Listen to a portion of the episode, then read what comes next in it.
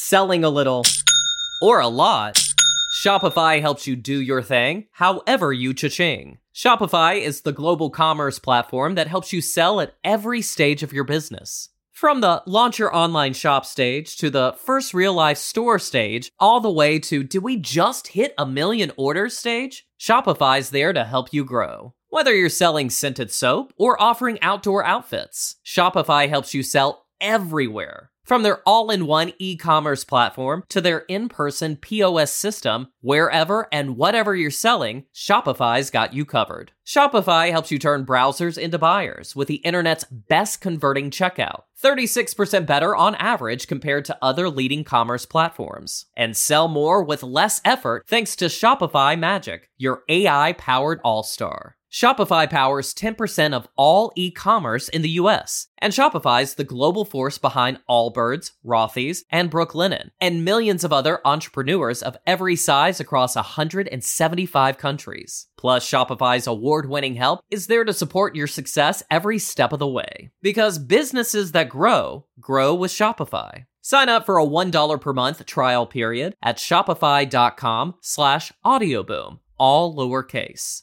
Go to shopify.com slash audioboom now to grow your business no matter what stage you're in. Shopify.com slash audioboom. Hello and welcome to the Retro Hour podcast, episode number 97, your weekly dose of retro gaming and technology news with me, Dan Wood. And me, Ravi Abbott. I saw your eyebrows raise when I said episode 97 there. I don't know if it was memories of 1997 or just that we're getting closer to 100. You know, we've had so many people getting in touch going, What are you going to do for your 100th episode then? I am working on something I'm really hoping is going to come off. Yeah, it will be good. Yeah. Uh, if not, it's going to be a clip show. I'm confident this is going to come off. I won't give too much away yet, but this is going to be a very, very. You probably couldn't get a bigger guest than this, to Yeah, be fair. biggest guest ever. Yeah, there's a little tease for you. And uh, one thing we did notice actually is uh, you've been looking through some of our SoundCloud stats and all that kind of thing as well. We've actually doubled our audience in like what the last six months. I can't believe it. Yeah, so we were getting a certain amount, and now we've doubled it on each of our platforms as Yeah. well. So it's not just on SoundCloud; it's on YouTube and all the other stuff. So thanks so much for all you new listeners. So, if you are new to the Retro Hour podcast, because I, I do often see this, the way the show works is the first half an hour, Ravi and I, we talk about the retro gaming headlines, all the stuff that's been making the news. And then in the second half of the show, that's when we welcome on a special guest every week. Because I see so many people on like YouTube and stuff, interview starts at 27 minutes in. So, first half you get us, second half you get the guest. I should probably start putting a timestamp in there. But it is worth hanging around for the first bit of the show, though, because, I mean, this kind of blows people's minds that there is so much retro gaming news. And in fact, you know, we started the show almost two years ago now. Back then, we were having to like really dig for news, but it's like everywhere now, isn't it? Absolutely everywhere. And the guest that we've got coming on today was actually one of our previous news articles, which was uh, this coffee crisis game, if you remember that. Yeah. Well, these guys, Mega Cat Studios, they are producing new games for the NES, for the Sega Mega Drive. They're, they're producing new old school games. Which is just crazy. I mean, last week we were talking about like new Game Boy games that are being released. Obviously, companies like Thalamus from back in the 80s are back with new Commodore 64 games they're releasing. Yeah, so there's a big industry emerging. Well, mini industry, but it's good. growing every week, Yeah. though. So this is going to be a really interesting chat. We've got the guys from Mega Cat Studios coming up on the Retro Hour podcast in around 25 minutes from now. If you want to, uh, you know, skip forward in YouTube, with, that's fine. We don't mind. we know not everyone listens to every show. Now, of course, one thing that we've been doing a lot more of recently is getting out and about, meeting our listeners, bringing the guests that we have on the show to you live in person. And we've got one coming up. Now, this kind of blows my mind that we're obviously well into November now. Starting to feel like it as well, isn't it? Everyone's got the big winter coats on and scarves and everything. Bloody Christmas adverts everywhere. I heard the Pogues fairy tale of New York for the first Oh, time no, today. God. Oh, it started. But we're actually having a little pre Christmas party. Now, this is going to be coming up at the Retro Computer Museum in Leicester. And we're bringing one of the most interesting people we know, our good friend David Pleasance. Now, obviously, David, he used to be the managing director of Commodore in the UK, um, did stuff like, you know, the Batman pack. He was the guy behind, the brains behind the Batman pack, launched the CD32 with Chris Evans. And he was actually the guy that did want to buy Commodore out and keep the Amiga going. Kind of got screwed a bit in the process, but he's got some really interesting stories and he's bringing a book out very soon as well. So you were chatting to him over a couple of beers at the Amiga 32 show in Germany. Yeah, I kind of noticed as the date for the book release comes out, the stories get juicier. Yeah. and uh, each week we're getting new revelations from David. So I think this is going to be a very interesting event and uh, recommend it to all our listeners. Absolutely. So if you want to come along, one thing we must stress is because there's going to be a bar open on the evening, uh, due to their licensing rules, this is strictly a pre book only event. Now, you can't just buy tickets on the door on the day, you have to actually book this in advance. But we've got a link on our website, theretrohour.com. The way it works is you just make a donation into the running of the museum. Yeah, totally. It's all going to the museum, everything. Yeah, so, you know, we're not, not making any profit of this, it's just to keep the museum running, which is a really worthwhile cause. Totally. So you can donate whatever you want. I think the minimum's like 10 quid per person. So if you want to find out more, obviously that will get you into the museum. There's so many great exhibitions and, And the thing is, it's all day that ticket is as well. So it starts at ten thirty in the morning and it ends at ten thirty at night. So Yeah. you know, even if you just came into the day, you weren't interested in hanging in the bar or anything at night, just come with your family and come along and have a look, or you could just come for the night's events. It all depends. Yeah, I think David's chat's probably going to be in the afternoon at some point. We'll, we'll Yeah. confirm the exact time uh, on our Facebook and on the show as well in the next couple of weeks. But we'd love to see you there. The date is Saturday, November 25th. So exactly one month before Christmas. Next weekend, at the time of recording this show. And uh, if you want to come down, all you got to do is head to our website, theretrohour.com, or check out this week's show notes. I'll put a link in there with all the ticket and booking information. And they've got like a forum thread so you can see your name appears in there and they'll have your name on the door when you turn up. So hopefully we will see you there. Excellent. Now, of course, we couldn't do the Retro Hour podcast every week. We wouldn't have reached almost 100 episodes without the people who help us keep the show going week in, week out. And they are the people who find it in their dear hearts to make a donation into the running of the Retro Hour and also find their place in the Hall of Fame. This week, we want to say a massive thank you to Kristian Hesketh, Kolborn Barmen. Tom Henderson, Ediz Mehmet. who all made donations into the running of the show. If you'd like to do the same, obviously every penny that we get goes back into the running of the podcast, allows us to keep doing this throughout 2018, lets us just keep doing these live events as well, so it's really appreciated.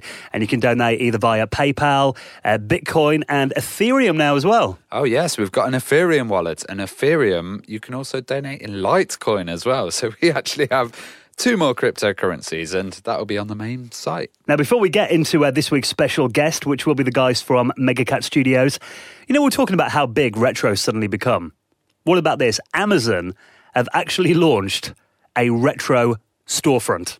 Yeah, thanks to one of our listeners, Andy Baxter. He's kind of informed us about this. And oh my God, this is amazing. Do you want to go on it, Dan? You haven't been on it yet. Okay, I've opened it now. So this is um, all retro, all the time, the retro zone of Amazon.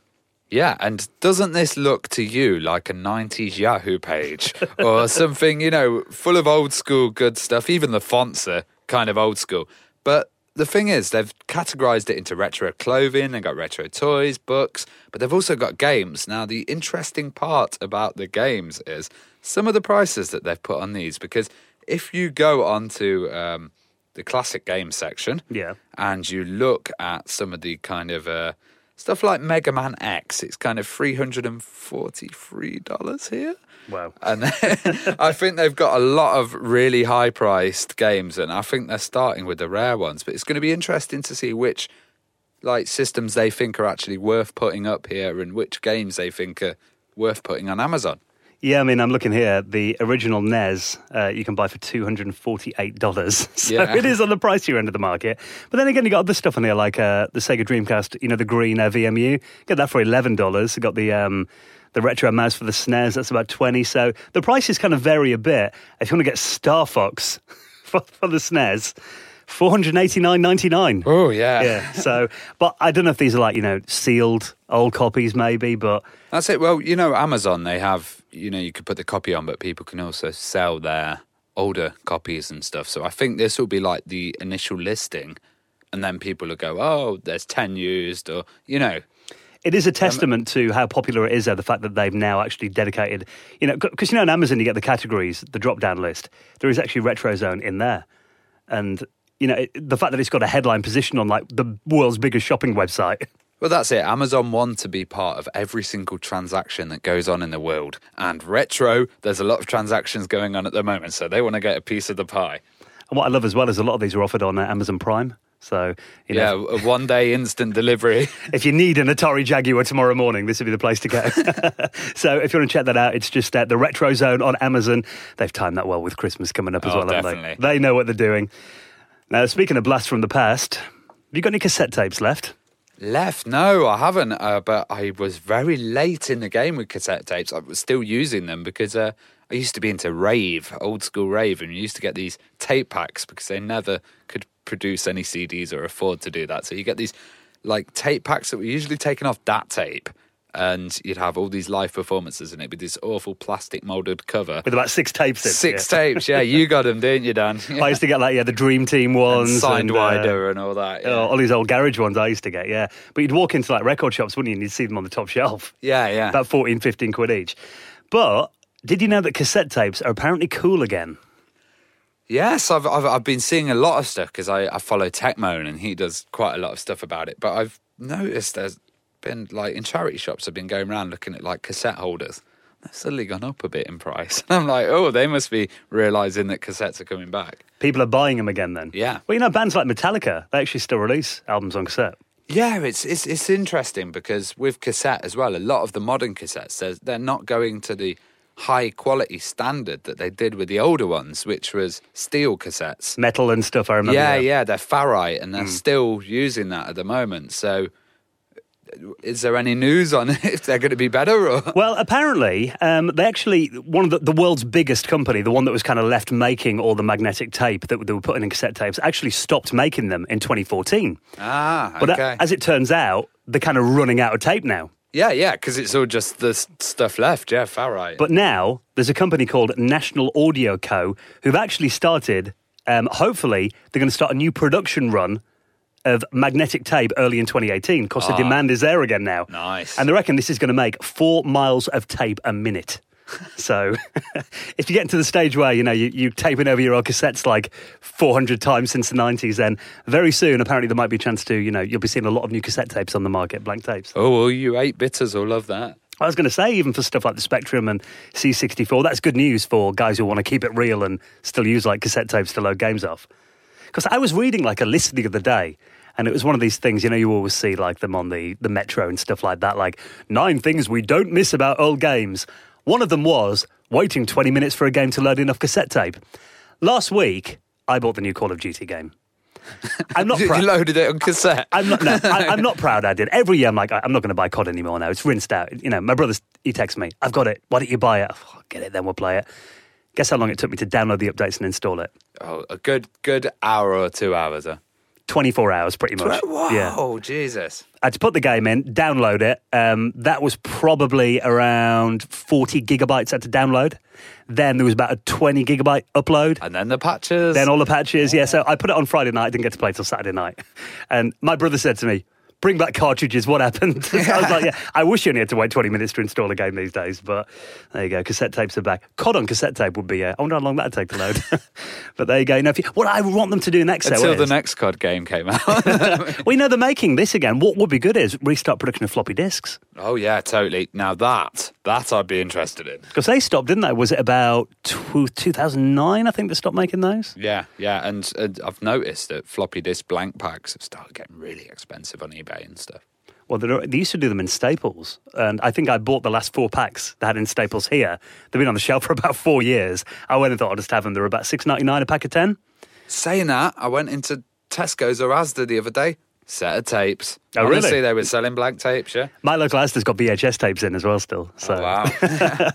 see, magnetic media, you know, it's like anything. It's you know, vinyl's coming back now. It's got to be the next thing. Although, you know, I, cassette tapes always sounded crap, didn't they? I don't miss them in the slightest, if I'm honest. Uh, you know, obviously, the people that will be using cassette tapes, I imagine, are probably the more hipster end of the market. You found something else that may interest our uh, maybe listeners that have got big beards and uh, thick rim glasses. Well, we cover these sometimes, and we're talking about the retro market and how the retro market is getting expensive and how there's a lot of money in it at the moment. And a new thing that we've been covering has been these hipster retro consoles. And this is the Love Hulton Carry for 42, which is an, Love Holton. yeah, Right. which is an arcade stick um, with a built-in 12-inch screen, and it's um, kind of four by three. You know, it's got nano flash in there and a and a 12 volt DC supply. It looks quite nice. You know, it'll have built-in uh, emulator like the NES Mini and that kind of style. But um, it's you know nice bit of wood. It looks like an old school suitcase. But, Reminds uh, me of like you know an old record player that your granddad had. Yeah, yeah. Looks a bit like one of those. How much would you think this would be, Dan? Oh, something like that. A few hundred quid. Yeah, I bet it's thousands, isn't it? it's like two thousand six hundred Yeah, dollars. I'm not surprised. They normally are, aren't they? But again, these, uh, you know, I, I do wonder who is buying these things. But obviously, there is a market for people that just appreciate something that's just quality made. I guess. That's it with a solid American walnut. That's apparently what uh, demands the high price tag.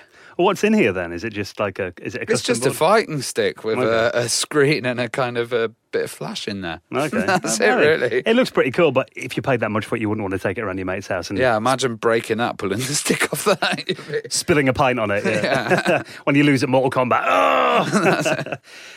Now, if we're talking about memories of the old days, there is a really interesting project at the moment. Because, you know, we, we often reminisce about our days back at school, you know, using stuff like the BBC Micro and Acorn Archimedes. And we're going to invite a couple of early guests on the show this week before we get to the, uh, the main guest, which is coming up in the next few minutes. And uh, these guys are doing a project called The Code Show. Now, the idea is they're actually going around schools at the moment, and there's a lot of these getting signed up, and they're teaching kids about the history of computing. Because a lot of kids, I mean, you know, if, if you're born now, you, you might not realize kind of where the industry came from, and you wonder how kids react to like looking at stuff like the, the Commodore 64 and the Specky and that kind of thing. So we're going to invite them to the show now. Mark and Gary from the Code Show. Welcome to the Retro Hour. Good evening. Hi there. Hi. Hello there. Now, let's just start by explaining a little bit about what the Code Show is and where this idea came from. Um, well, I think I'll start. with- I'm basically I'm a primary school teacher. I teach computing in primary school, and with the advent of the new curriculum, um, there was a lot of panic amongst educators. Um, you know, how are we actually going to teach kids coding? Um, where is this skill actually coming from? And um, I came at it from a mindset of a lot of the teachers that were having to teach this subject weren't actually born during the 1980s computing boom. That started me thinking, and I started collecting um, computers and trawling all the auction sites. And, and then whilst I was teaching computing, I would bring in various bits of hardware like Sinclair television, Sinclair calculator, uh, Magnavox console, and, and just bits of that, you know, just introducing the history into, into, into my teaching. Uh, and the kids were like, what is this? How does this work? So that got me thinking. It was a conversation with my, my deputy head teacher and my head teacher at school that actually said, you know, you could actually turn this into a show and, and take it to children, you know, in schools, you know, and actually explain the history behind the home computing boom. Well, I, I remember with my generation, we kind of started off having uh, acorns and we had BBCs and stuff, and then suddenly, kind of education changed to IT, and we were suddenly learning about really basic things and Yeah, kind yeah. of no more programming, none of that. Word processing and Excel and everything all of a sudden, isn't? Yeah, I mean, I, I mean, I, I, I I was lucky enough to leave school in 1984, just as the BBCs were, were coming into education. Um, a lot of good things were happening on the on the BBC, you know, with the Turtle and Econet and etc. And then the ICT curriculum came in uh, in, in the 90s, and it get you know it gets a lot of unfair press. Um, it was actually a, actually a good curriculum in terms of teaching um, the basics, etc. But we seem to forget or lose this concept that we're, we're very good at, at doing, which was actually coding and, and creating programs. Well, I remember doing that. I mean, you know, if you're talking like my early days at school, we had like four BBC micros at school, and then Yeah. the big Cub monitors and the five and a quarter inch floppies, and Yeah. then we got into the Acorn Archimedes. I mean, what, what about you, Mark? What are kind of your memories of uh, computing back in Um, those days? The, the BBC, I mean, I started comprehensive school in 1988, so it was, we had like computer clubs, something that we probably don't see very much of these days. Um, and I started noticing kids messing about uh, with bits of code, doing things on the screen. And I sort of took an interest in that, and then I noticed what they were doing. They were working off a book and started changing code around. And then by the, by the later years, perhaps possibly 92, 93, the last two years, the, the, they replaced them completely with, I think they were the Acorn A3010s, I think they were. Yeah. So they were good machines. They were very good machines, but you knew with the the ARM and the RISC uh, operating system, there was something very different about them. It wasn't like the Atari ST that I had at home. It was something else. Um, and I had a friend who, her dad was a, a headmaster of a school in Gateshead, so they used to get BBCs home and um, Acorn A3000s and stuff like that. And when I was playing on her computer, it was you knew it was something different. You know, if you played Lotus 2 on the, the Acorn A3000, it was a totally different experience. Probably better than an Amiga, to be honest. But it was just because it was, and, and, and I know you're an Amiga fan. I'm from the ST, Dan. You know, but, but how dare you? We, we, we, can be friends. It's all right. I'm just joking. But to be honest, there was something special about those Acorn Archimedes, and I'd probably like one myself because there's something very, very quirky about those machines, and it was if it had went mainstream like the ST and Amiga, um, it could have produced some wonderful games, probably mm. touching on 3D stuff, you know. Well, the stuff that people were learning on those machines was incredible as well. I remember mm. learning for the first time about vector graphics using CorelDRAW yeah, yeah. and um, robotics and everything, and that's that's kind of missing. Do you think there's a, a kind of special need for kids well, to learn the classic computers? Well, now you've asked that, I'll, I'll tell you my question. My my angle is I say these days where there's a generation of sort of end users of kids, and people say, "Oh, look how look how clever this kid is using a, a smartphone or a tablet." And I'll think to myself, well, to be honest, that's because it's supposed to be an intuitive and simple experience. It's just an end user thing the kids are not sort of thinking how we thought when we were starting with BBCs or even the 16-bit computers, you know, the 8-bit computers, stuff like that. So I think with the introduction of things like the BBC microbit, we're seeing things come full circle where people are starting to notice, and especially Gary's vision, that's why I knew it was special with the code show. It's really bringing things back round in the same way, you know, how the bedroom coder things sort of coming back round with the old school developers of the 80s now developing mobile games. Do you see where I'm coming from? It's, mm. There's got to be a need for more creative uh, generation of people coming out with, with coders and software development and stuff like that, because otherwise the the history of what we started with the UK, like Gary's angle with the history of the bedroom coders, that's essentially going to be lost, isn't it? Well, this might be one for you, Gary. You know, when you're doing the show, um, what are kind of modern kids' reactions to like the BBC Micro and the Commodore 64? What do they think of these machines, and are there any that they tend to be drawn to more? Any that they kind of really go for? Um, initially, it's a case of what's that. Um, and then we explain the process of what's a cassette tape. So we, we show them how what cassette tape is, and then we'll, you know, we'll wait five, ten minutes for the program to load, and they'll say, "Is it ready yet? Is it ready yet?" But once it's actually loaded, then they'll say, "Is this all it is? You know, where's the graphics?" And then you'll, you'll explore and you'll, you'll tell them about, you know, how graphics are actually created and how the, the technology is limited. So then they'll, they'll, start playing with it, and all of a sudden they forget about the graphics and they look at the playability. Um, so the graphics are, are, are, actually secondary. In terms of favourites, ZX Spectrum is always a classic. Um, strangely enough, the Amstrad, they seem to like the concept of the Amstrad 464 uh, monitor and keyboard, everything built into one. I also have an Apple Pippin just to actually give them some form of, you know, not all technology works. all, the, all, the, British, all the British you know, iconic hardware tend to go for, and you know, your BBC is your mainstay. That's what a lot of these children um, are missing out on, really. And, and obviously, with, with the microbit, it just seems to be the opportunity for the culture is there now it's you know we can tell the story. We can give them the the past 35 years um, of all the hardware working, but they've got hands-on access to everything. They can experience it from themselves, and they can take it away and, and build on that really. And, that, and that's the main emphasis of the show, just to celebrate our you know our unique, quirky industry that we created. Uh, you, you, make a good point there that you have to kind of show kids cassettes. I, I never really thought that kids would uh, need explaining those things, but I can imagine a kid going home to his parents and saying, you know, oh, I've, I've got a floppy disk that I saw it at school today. Yeah? A, 3D printed save icon. Yeah, yeah exactly. You, you, you, know something, guys? Yeah, yeah, you know something? Uh, it was just when, when my niece comes over and I've, I've got a few Atari STs running and I sometimes put a game on it for like Arkanoid 2 or something like that. And I said to my brother, how does, because she's only six years old, how does she perceive this 30 year old computer that I'm showing her? Does it look like perhaps how we would see gramophones when we were that age or something. yeah, exactly. Do you see where I'm coming from? There's just been such a transitional shift in technology over the years. Well, guys, it's amazing that you know you're teaching kids about the history of our industry and also you know inspiring a new generation of coders as well. So mm.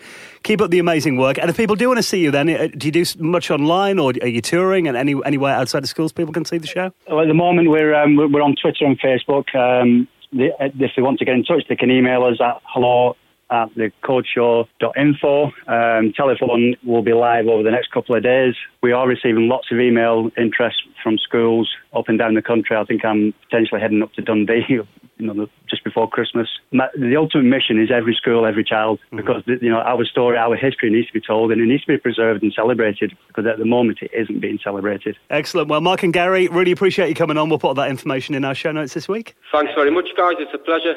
You know, I found that a fascinating conversation because we all shared that experience at our schools. You know, we all had the BBCs and this, but our international listeners, they must have had different machines. I, yeah. I hear in America they had Apple IIs, you know.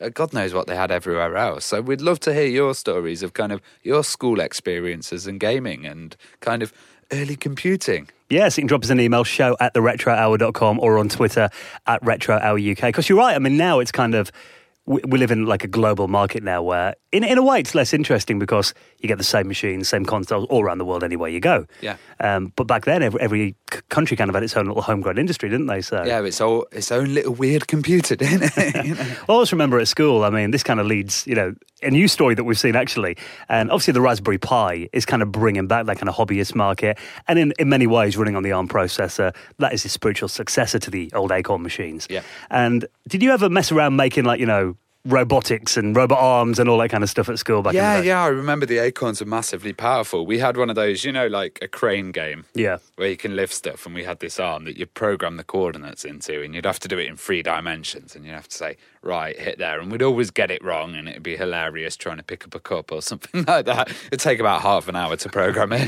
Yeah. Which, which used to make the robot arm flip the bird. a bit hard with four fingers. Yeah, but yeah. that's a good one. so, but there is now, um, this is something I've actually always wanted my own computer controlled robot.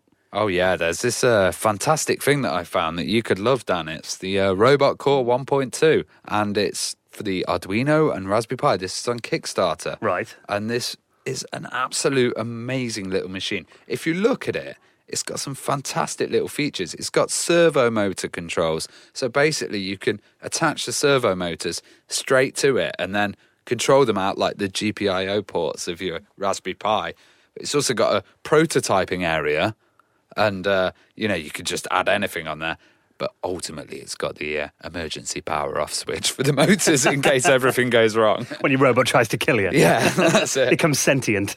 Yeah. This is awesome though. This has actually been pledged on Kickstarter. They've actually got the, the 13th, well, they wanted 13,000, they've got 13,300. 148 people back in this. And I, lo- I love the logo they've got as well. Got a little robot looks a bit like a WALL-E or Short Circuit. Yeah, yeah. Which is pretty cool. And again, I've just always found robotics fascinating.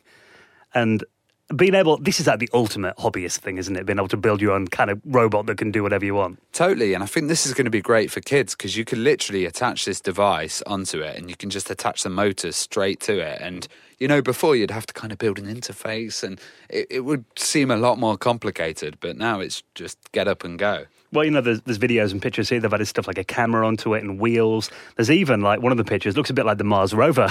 Yeah. like you know, was this a plant watering system someone's developed with it? You know what I really want in the future? You know, when I'm an old man with like crazy white hair, you know, like Doc Brown on Back to the Future 2, yeah. the start when it, when it feeds the dog and everything. That's what I want to build. This is the starting point. This is where that it is it. That is, that is the beginning. so if you want to find out more, we'll put that in this week's show notes at theretrohour.com. Right, don't forget, coming up next weekend, 25th of November, we're going to be having a pre Christmas party. Will you be wearing a Christmas jumper? Oh God, I think I'll have to. But last one you got me was very hot. I remember that last time. So. They're a bit toasty, aren't they? Yeah. I've got my Sonic the Hedgehog one actually. I might wear that. I've only wore it once. And maybe a Christmas string vest or something. a bit of nib. Yeah. No, too far, Ravi. Too far. so I'm going to be there next Saturday. David Pleasance is going to be there, the former managing director of Commodore UK, uh, talking about his new book, Commodore: The Inside Story. Given you know, if you love Commodore 64, the Amiga, you're going to love this day. You know, get to listen to David for an hour or so, bar's going to be open on the night. You've been there before. There's loads of computers and consoles you can just play on. This place is crazy. You know, if if you kind of want to ignore us all, you could just run off and go into the uh, computer library and just sit there reading infinite magazines about old machines. They've got oh, virtual reality machines there. They've got um, free to play arcades. Yeah, it's just a fantastic place. And you know, you kind of you don't even have to be involved with the event if you just want to come to the museum for a tenner. Yeah. well, yeah. exactly. You know, have a little pre-Christmas party. I'm sure there'll be mince pies on the go. And we had a few people actually tweeting us going, "Is it family friendly? Can I bring the kids along? Will oh, they find it interesting?" Yeah, totally. I mean, like you said, it's on all day and all night. I mean, you know, family friendly in the day and probably debauchery on the evening. So, uh, you know, good balance there, I think. Yeah, totally. So if you want to get your ticket booked, uh, check out our website. We'll put that on the front page and uh, the calendar section. The booking link will be in there as well. Do remember, strictly pre-book only. So get your tickets sorted, and hopefully we'll see you there next Saturday. Right then, let's get this week's special guest on talking about making new games for classic platforms. Our friends from Mega Cat Studios are joining us next on the Retro Hour podcast, and we'll see you next week. Ciao.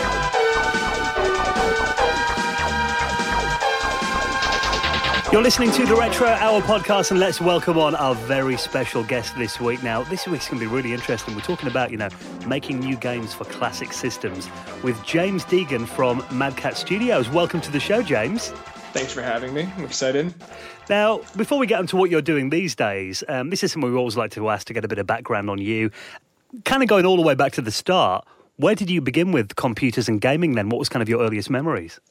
Well, so definitely as a gamer, my first like clear memory is uh I was like less than five. I remember coming downstairs, my mom was like yelling at the guy from Sears who was like uh, trying his best to install like a Sega Genesis uh, in like the giant nest of cords. but uh, yeah, I mean, I, I, grew up with Genesis first, and I got a Nintendo a couple years later as a hand me down, as it was uh, quickly replaced by the Super Nintendo for my extended family. Um, so they actually came and installed a game system in your house. yeah, you know it's funny. Like, uh, so Sears Roebuck at one point was like really the home appliance, home electronics, kind of uh, you know set the premium standard for what customer service would look like. So that was an era where they had warranties you could get by default. Uh, you could have these grandfathered warranties like for the lifetime of the device. Oh wow! So if they can't service it, you know, uh, they'll just replace it. So my mom still has some items under these like grandfathered warranties that they no longer provide, but through the 70s and 80s, they still absolutely provided them. And the goal of Sears at the time was to kind of like every house, you know, every appliance, every electronic device comes from Sears. So on the Genesis then, what kind of games do you cherish the most and which ones have got the best memories for you? Yeah, so I, I had the pack in with Sonic 1, so I have lots of memories playing that. But if I like Bullet Point, my fondest Genesis memories from that entire like life cycle of gaming. So I got Sonic One as a pack in. The next memory was you know having the Sega Genesis iteration of Mortal Kombat with the Blood Code, and it being like a pretty big deal when I was in like first grade. Right after that, right before we had a pretty bad blizzard in my area. I remember saving up, you know, for more than a year, and then purchasing a couple games again at Sears, and I got um, ToeJam and Earl, Panic on Funkotron, Gunstar Heroes, Vector Man, like all in one fell swoop, and Eternal Champions. And I remember bringing them back home and uh, spending the next like two weeks of like Blizzard, oh, just wow. like cranking on those games. but that was amazing. Yeah, it was great. Did I you... can still taste like the Cool Ranch Doritos. Did you uh, ever kind of get into the Mega CD or any of those later Sega things? 32X. Yeah, I'd say like at that at that age, I wasn't in like a purchasing like role, right? You know, like I remember kind of being like the the child translator for my parents of like, uh, well, I want this game next, and here's why, and I have like ripped out Game Pro, you know, Sega Visions, you know, pieces but then, uh, in fact, I remember like the first bet I won against my mom was she was arguing that Sonic and Knuckles didn't actually allow you to plug a cartridge into it. She's like, "It's just marketing. Do you know what marketing is?" I'm like, "Yes, I do."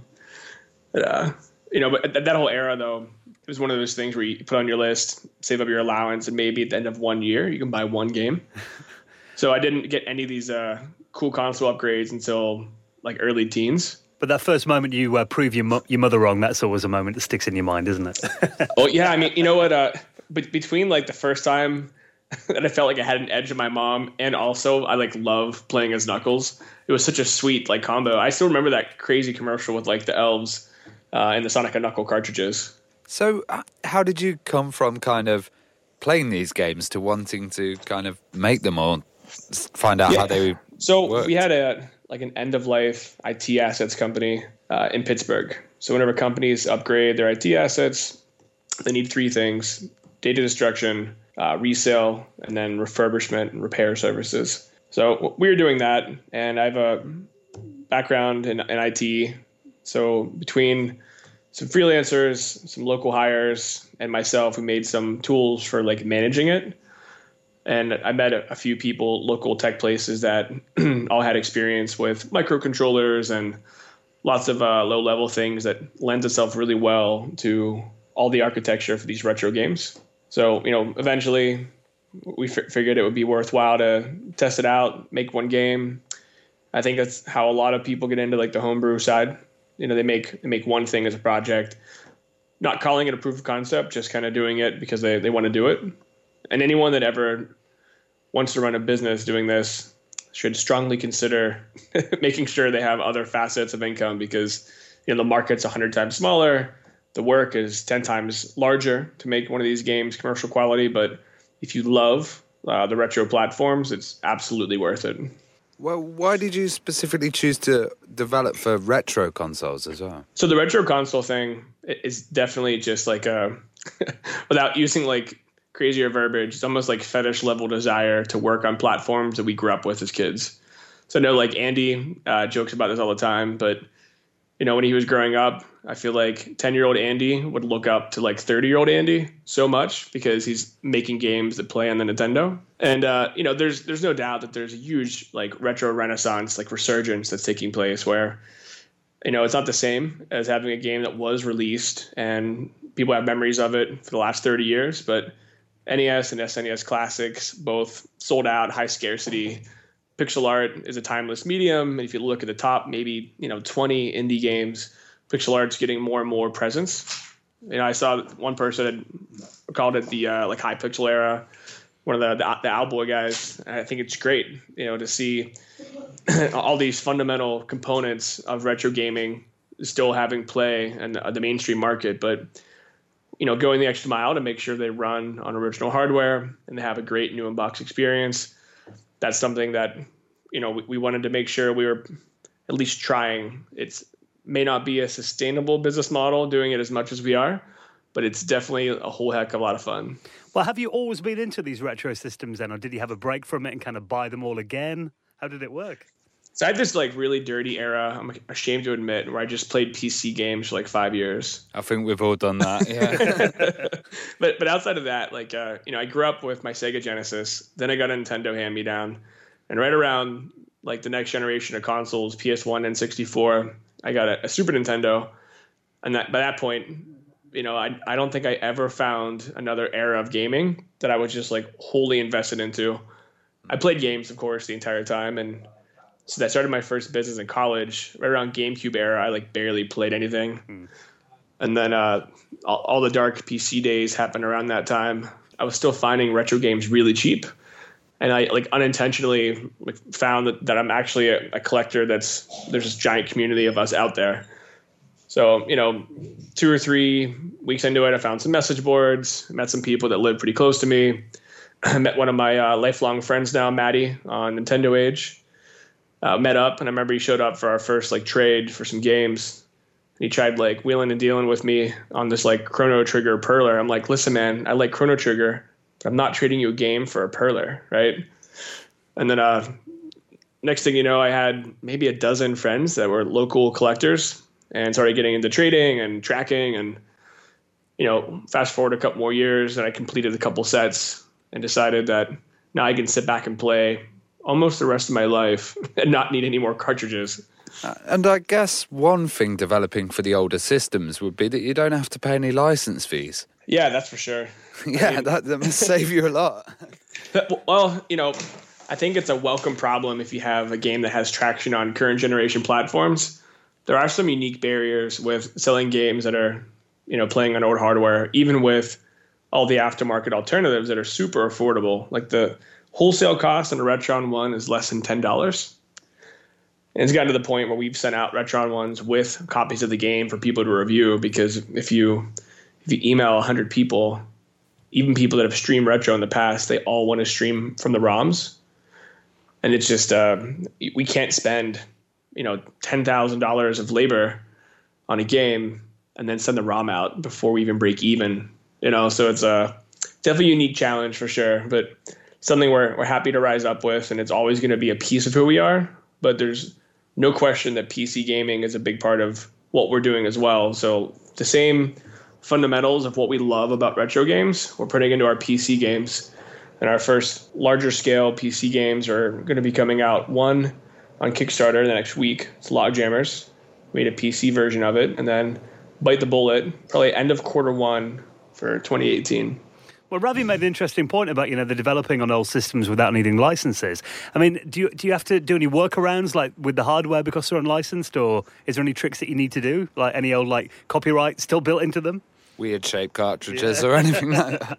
Well, well, okay. So I know we can have um, Sega branding on the back of the shells, things like that are low level expected. But when the hardware patents expire, that was like the same era of all these aftermarket companies making these new consoles. Um, that's where you saw like the first Retron ones and Duo portables and everything else pop up.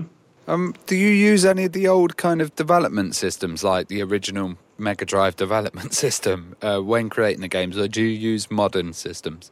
So we we program everything for sure and like normal day PCs, but we're using you know all the compilers and all the dev tools are the same everyone else is going to have access to. I wish we had access to original development tool hardware but it's not something you can like, easily pop on Amazon and purchase these days. What about doing the artwork then? How do you make all that you know amazing pixel art that you you guys have in your games? Yeah, so we have a, a pretty awesome team that kind of frontline runs that stuff. So Andy was the first person we hired, and, and originally Andy was just helping with like eBay sales for computers back before we did the Mega Cat thing. And I found out that like as a hobby, even though he, his background was in the film industry and doing tech stuff, you know, he'd been doing pixel art as a hobby for 15 years. So we got to got to talking, and know, now Andy's our like lead designer, and other awesome team leads for sure are Frank and Harry. They're killer. So they spend all day every day making this their full-time job and we probably have a 20 or so odd like freelancers that mostly have approached us over time say, hey, saw what you guys did. Would love to make a game that gets a physical release on a cartridge. You know, here's my portfolio. It's not super simple to plug in and start making uh, all these like puzzle graphics that fit into the technical specifications required, but we've gotten pretty good at onboarding people and getting them used to it pretty quick. Well, there's quite a few of these like little companies now developing for Mega Drive and NES and stuff. Is there any yep. rivalry, or is it all kind of fun and games? No, it's definitely community based stuff. I think that if anyone ever looks their left and wonders if the other small companies eating their lunch, they're, they're thinking about it the wrong way. Like I wish I could go to Best Buy and pick up three new Sega games and they'd get released. You know. You know, only making these titles for like classic systems like the NES and the Genesis. I mean, do you kind of have a goal to push these consoles to their absolute limit and make, maybe make them do things that people didn't think they could do? We try to make sure that everything we start and end with, we work to like a later life cycle release title, something that you would have found the last two or three years uh, on the Sega Genesis or the NES.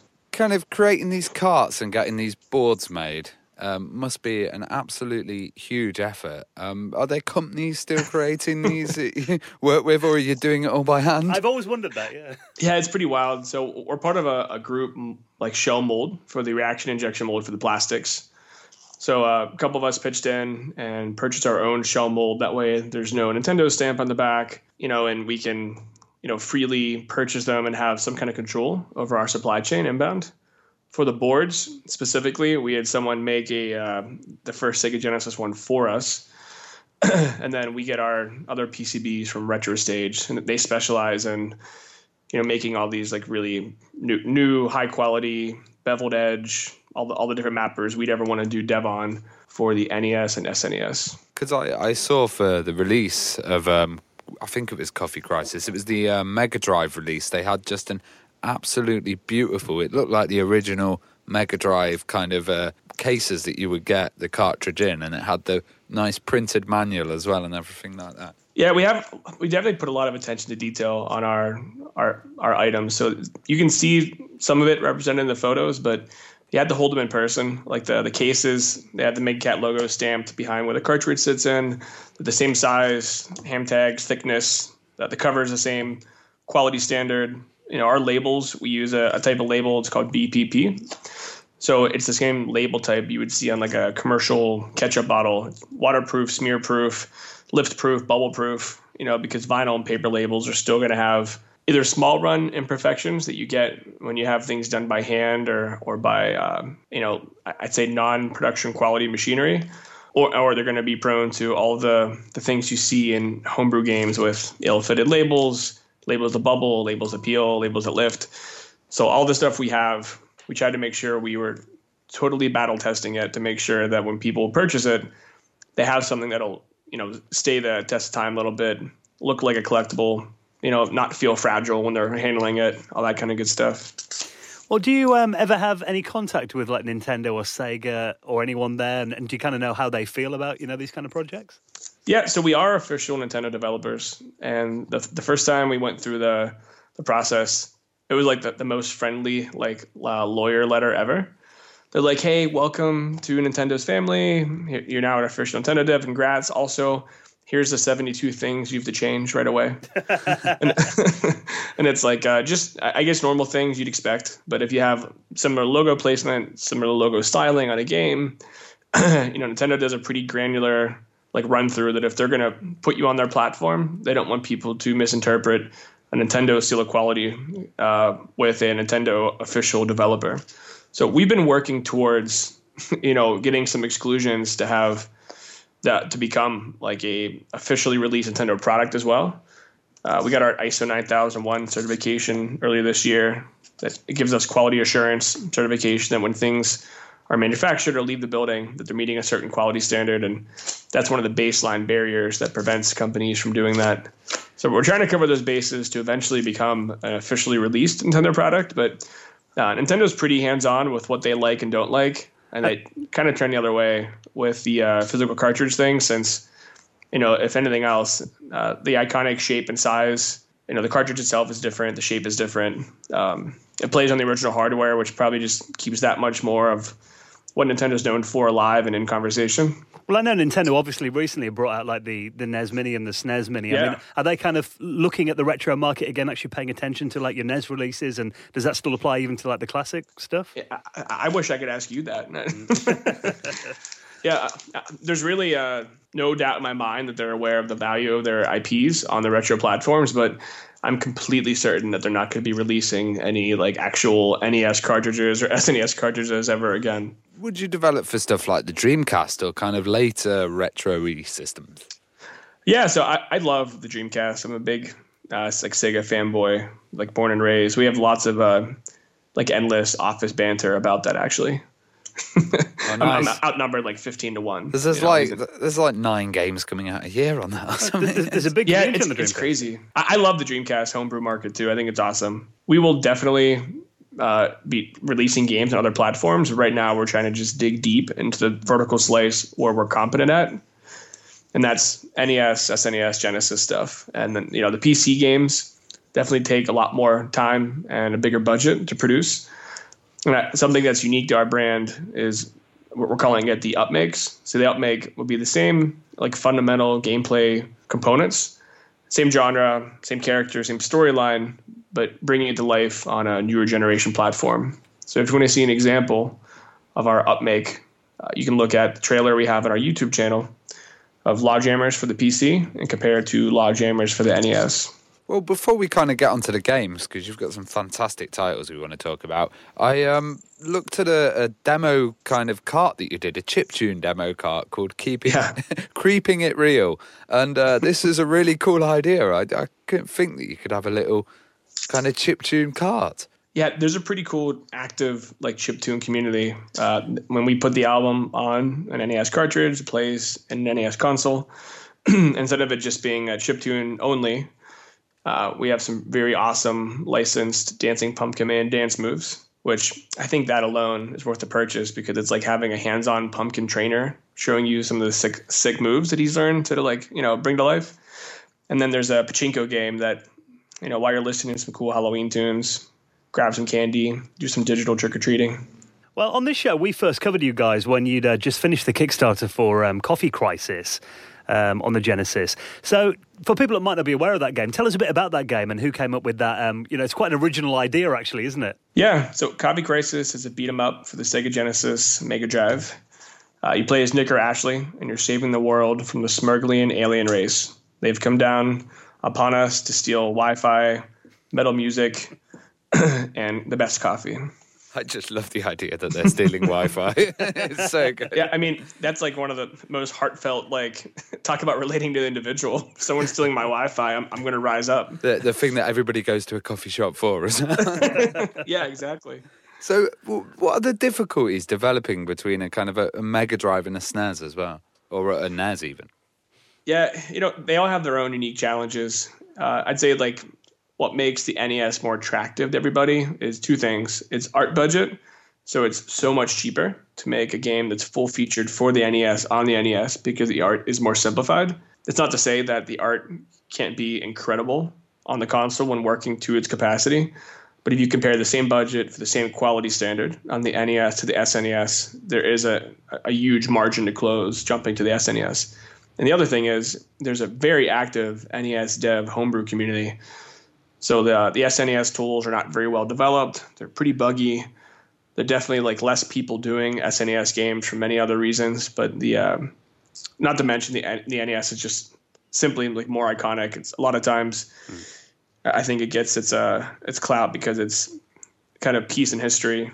Yeah, because in the UK, you know, uh, we didn't actually have that many NESs, so SNES was uh, a lot kind of bigger here. But um, yeah, in America, it it's the opposite. Too. Uh, you know, I don't, I don't actually like factually know what any kind of metrics looks like, but I would say that the most common question we get when people come out to us at a convention or via email is like what we're doing for SNES, like all the time, endlessly. And the answer is we have three SNES games that'll be coming out in 2018. Well, I mean, speaking of games that you've just released, I mean, uh, Creepy Brawlers, I was watching that on your YouTube channel before.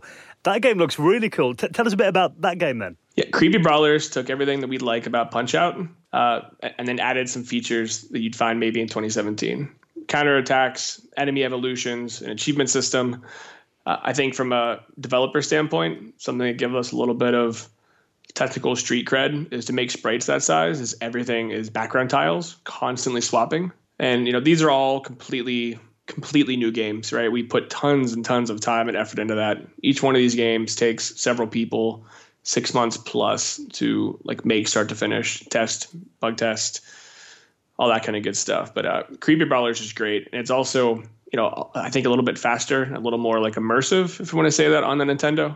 You know the the hits are fast. You know everything runs at 60 FPS. So I think for a fighting game or a boxing game, that type of game feel like really matters and makes an impact. And you could like punch aliens in the face and creepy cr- clowns. And... Frankenstein. yeah. You know, I, I, love the art in that game. So Frank did almost 100% of the art in that game. And uh, Frank is incredible at character designs and animation. And, you know, working in the crazy limitations of NES background spec at this point, I think those characters look so great. And they, they, they move awesome. Like, it's one of my favorite games that we've certainly ever released, but my favorite games to watch people play at conventions because it's like the most rage quitty convention game ever. Like if you don't have any type of background in retro gaming, it's almost like unapproachable for the casual gamer. well, that's what I love about you know the classic games. It's sitting down on the couch with two you know controllers, not playing yep. it online yet. You, you, can turn around and punch your friend in the arm then when he when he oh, beats you. That's the best, yeah, for sure. And there's something like really great about some of the, the enemies' taunts or you can almost like see someone staring at the CRT and just like cursing to themselves. Well, your games kind of seem like fantastic mashups. So I was looking at um, Justice Duel as well, and that seems to be like Joust mixed with Bill and Ted or something. uh, yeah, yeah. I mean, I guess one of the challenges with like NES specifically is that well, a we're always going to have the same technical limitations horizontal scanline limit, which you know sprite size how many things can be in motion at one time loaded onto the screen, tile limits. So there's always going to be some similarities for any homebrew NES game, regardless of the genre shifts. But you know what I like the most about uh, Justice Duel, it uses the NES four score, which you know less than one percent of the games released for the NES library had four player local multiplayer, and it does it with no slowdown. So you you can generally sit down with four people and just it's kind of like Towerfall meets Joust. So you move like Joust, but there's missiles, traps, bombs, achievement system, and the four player component of it definitely brings it to life. And I think with uh, Ready Player One coming out, uh, Joust is going to be in the mainstream public eye. So have you kind of timed this uh, deliberately? Yeah. yeah, you know what? Some of the games that we have kind of in backlog, uh, you know, we we started on them. I guess imagine if you know you're you're talking to a room of uh, friends, acquaintances that all have different capabilities, and you say, "All right, guys, let's, let's brainstorm about you know what our first three games will be, or what our first two will be." and everyone has an idea that they suggest that they're like inexplicably like married to and then they have ideas that are like communal group like agreed upon genres ideas whatever else well over time since we give everyone creative autonomy and input some of these games are absolutely i don't want to call them personal projects but like one specific team member leads the way and says like I'm making a game like this. I'd love to have you guys involved, you know, and uh, they kind of forced their way forward on it. So we have a backlog of maybe six or seven games that are going through just the long detail that they need to be commercial quality. But up front, like over next year, we'll probably be releasing like eight or 10 games just because we have so many started and then after that, it'll be much more conservative since we're not going to have everyone going completely nuts, tying up projects that we've been massaging. Well, one project that you guys have got that you know has been getting a lot of attention, I've noticed, is um, Little Medusa. That actually looks like it could have been like an original uh, JRPG game from back in the day. Um, did you work hard to get that look like really accurate? And are there any like elements of gameplay that make that game like unique? Yeah, I, I think that game is just totally unique. I, the only thing that has some similar mechanics to it is Kickle Cubicle. It, was released on the Famicom. But uh, outside of that, like Little Medusa and Creepy Brawlers are like going neck and neck for which game cost us the absolute most amount of time for, for dev and art. And in this last final stretch for Little Medusa, we're just squeezing every little piece of detail we can right now. Some voice samples, which I don't know how, how many NES games you can remember had voice sampling in them. Not so many, you know. Mm. Uh, lots of you know little game feel details, sparkles, you know, animated water in the backgrounds, stuff that sounds so simple and you take for granted with modern day tech stacks. But in these NES stacks, it's like a, a 40 hour week for one person full time as their primary job just to make the water animated in one level. Wow. So it definitely becomes pretty labor intensive. But at this point, if we're going to go down, we're going down gunning really hard and trying to make stuff that we're proud of that you can see which, with each successive release, you know, that the quality standard we're reaching towards. But Little Medusa is packed full of stuff like that. And it's, it's cool because it has this uh, like low accessibility where I've had, you know, seven year olds come up to us at some of the video game conventions we staff and sit down with a controller and out of the gate figure out the mechanics, uh, play the game for 45 minutes glued to it making minimal progress, but still understanding it and having fun doing it. So we've been calling it a puzzle platformer. And if you look at some of the gameplay footage that we've released on our YouTube channel, you can see some of the old updates. And we have a new capture that'll be going up this week that shows all the leaps and bounds of that last 15% of a project being squeezed done. You know, you mentioned something really interesting there. I imagine, you know, when you see kids sitting down and playing these games, do you kind of see that magic in their eyes that we had when we first sat down and played them as kids? yeah, I probably see it more in the parents' eyes. Yeah. you know, but uh, there, there's no question that, like, well done pixel art, a, a fun game is just fun no matter what, whether you're playing it on your phone, your Nintendo, your PC. And it does transcend like all game types if you can kind of marry that like core fun mechanic part in with like cool looking art every every convention we've been to with Little Medusa, I'd say that becomes like the kid favorite, just because they can pick up and figure out exactly how to play out of the gate. Usually, the parents, the ones that bring them over, excited.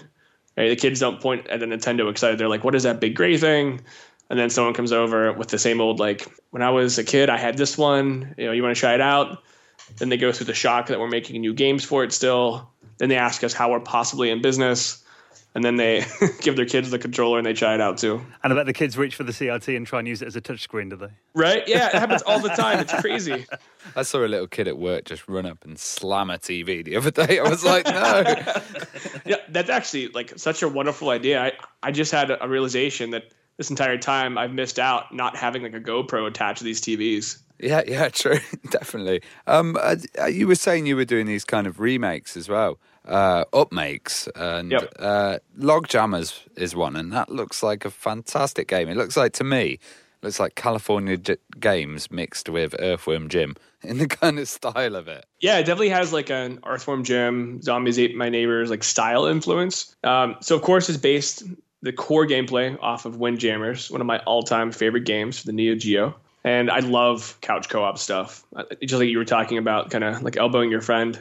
I enjoy that more than any online gameplay stuff that I've had. And as time's gone by and we get busier and busier with our normal lives, you know, I like games that I can pick up, play, put down, and come back to in two months. so Logjammer's checks all those boxes, and it also has just a ton of like humor packed in, some great like wow moments. And it's the first time we pushed tons of other um, kind of new gen tech stacks into it. It takes full command over like the Razer Chroma SDK. So if you have the Razer Chroma headphones, mouse pad, mouse, keyboard, we have tons of really cool particle effects programs specifically for the game. We have Twitch integration with some really neat stuff that we're going to be announcing with a Kickstarter in the next week. It's one of the reasons we pushed the actual development and release of Logjammer's back. We originally had intended on putting up a Kickstarter in August, but with the daunting release of AAA titles coming out and the realization that this game works and is made around local and online multiplayer, we definitely have to utilize Twitch, which is, you know, its own like crazy innovative community by itself. Well, I guess that's one of the bonuses of actually upscaling this game, and uh, you know, you get the multiplayer aspects, you get all the aspects that you wouldn't yep. get with the older consoles. Yeah, it's you know definitely satisfying our, our a chance to like reach a little bit and see what we can do with some of the new, uh, not less restrictions, right? Like uh, having some of the crazy like shaders, Unity effects, particle effects that bring a game to life, haptic feedback in your controller. You know, it is so much fun to push those things to its limits, and I think we did a good job with Logjammer specifically making sure we're still checking the boxes of like what the core ethos is of those games that we want to translate and then showing kind of what each platform can do. Well, it's it's kind of a crazy concept as well, battling on logs. I wonder if any of you guys have been to Canada recently or kind of seen any of the log rolling. yeah, there's actually a, like a very vibrant like community of both axe throwing for competitions and like log running. So you know, I'll have to check un- that on YouTube. Yeah, unintentionally, yeah. we're like, uh, it'd be cool if we did a game like this. I'm like, oh man, well, you know, Windjammers has been on my like love letter list of video games for a decade. Well, I think we were at Magfest a couple years ago when we first kind of started spitballing the idea on the on the car ride back, and then that was one of the first NES games we ever released, and it was you know, despite being really simple. Uh, we had a lot of people picking it up at events and just enjoying like what couch co-op has to offer and there's no windjammers arcade sports type of game like that on the nintendo so we're actually about to release we're, we're jokingly calling it uh, retitled like Logjammer's DLC, and it's a, a new version of the NES port that we're going to put up with the Kickstarter.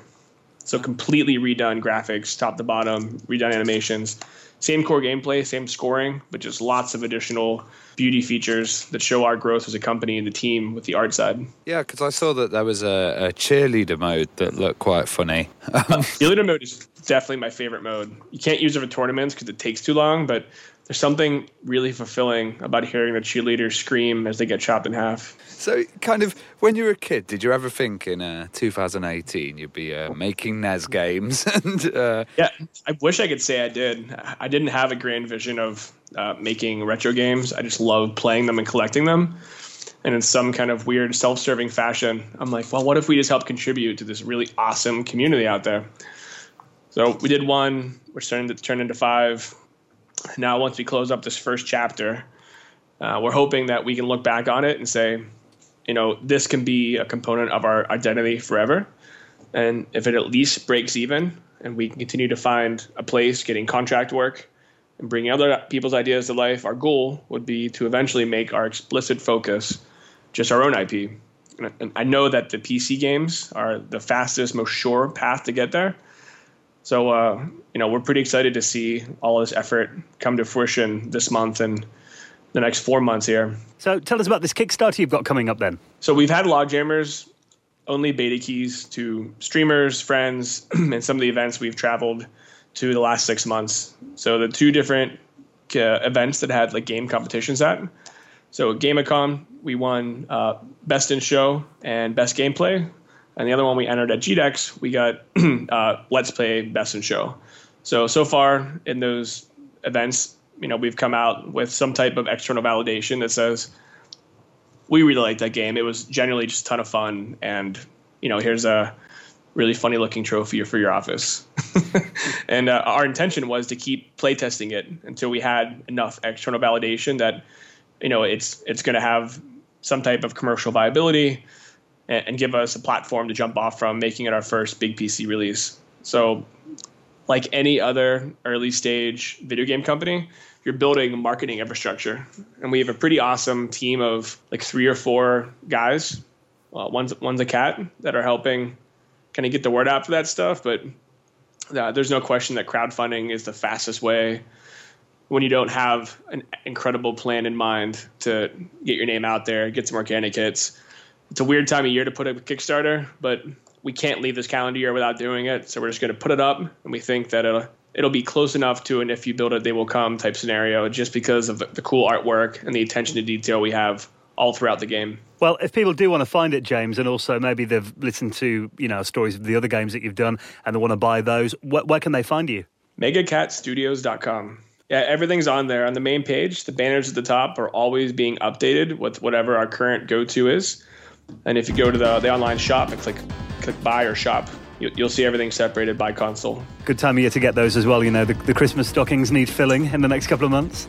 yeah, you know, I think that most games that aren't AAA, they kind of cringe this time of year, and we've been doing the opposite because uh, we have what I think is like some of the coolest gamer gifts you can give. Well, James, you and the guys at Mega Cat Studios are doing you know, amazing stuff for the retro scene, so uh, really appreciate everything you're doing and just keep up the good work. Thanks for having us on. We really appreciate any type of opportunity like this to meet some of our current or future fans.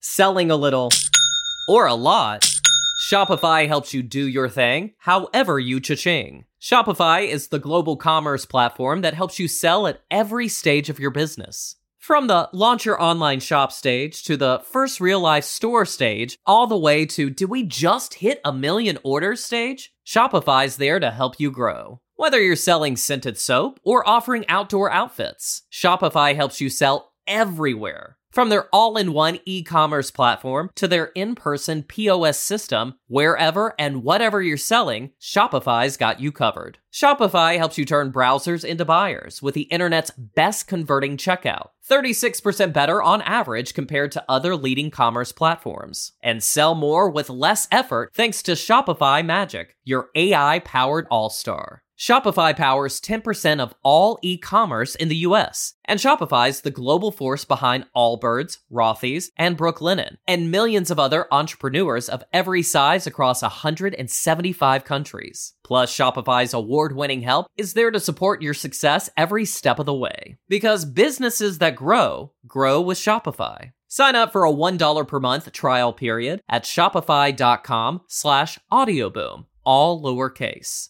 Go to shopify.com slash audioboom now to grow your business no matter what stage you're in. Shopify.com slash audioboom.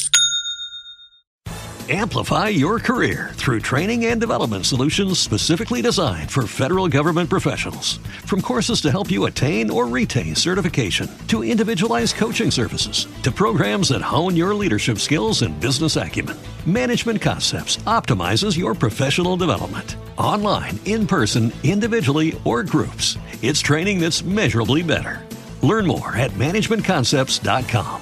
That's managementconcepts.com. Let's talk about MediCal. You have a choice, and Molina makes it easy. So let's talk about making your life easier, about extra help to manage your health. Nobody knows MediCal better than Molina. Visit meetmolinaca.com. Let's talk today. The biggest international festival for the business of podcasting is back. The Podcast Show London will bring together thousands of podcast creators under one roof on the 22nd and 23rd of May. Also featuring major industry players, global brands, and some of the most iconic voices in podcasting. Plus, creator meetups, networking, and an evening festival of unmissable live shows.